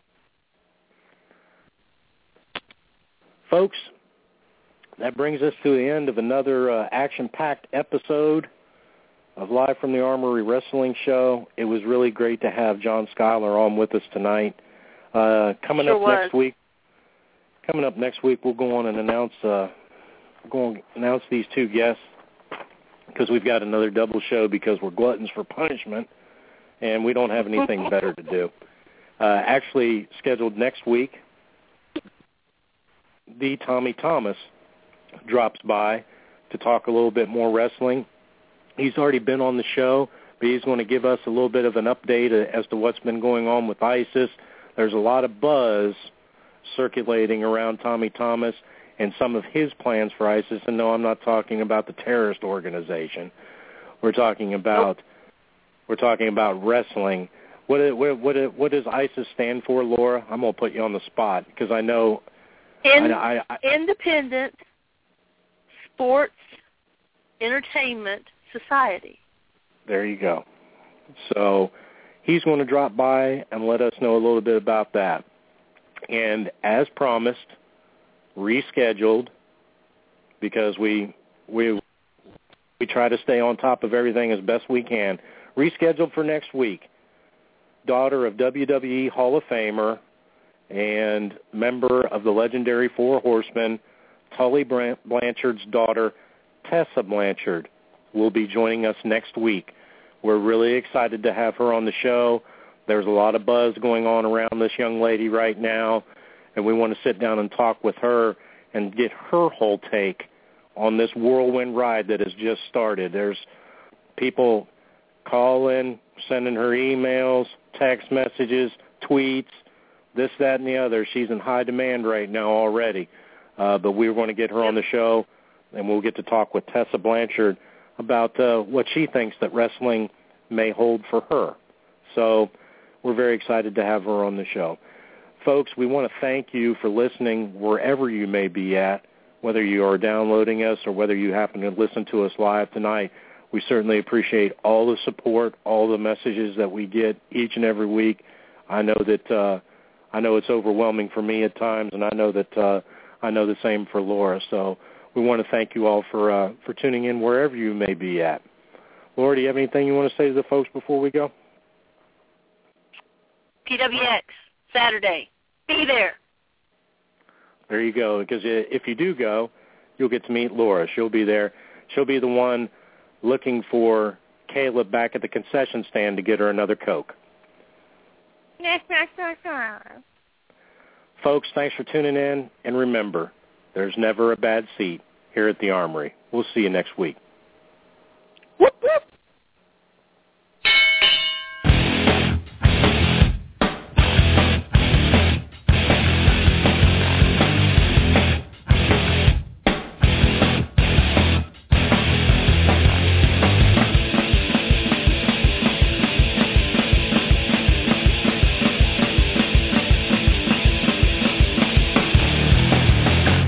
Been listening to Live from the Armory Wrestling Radio Show.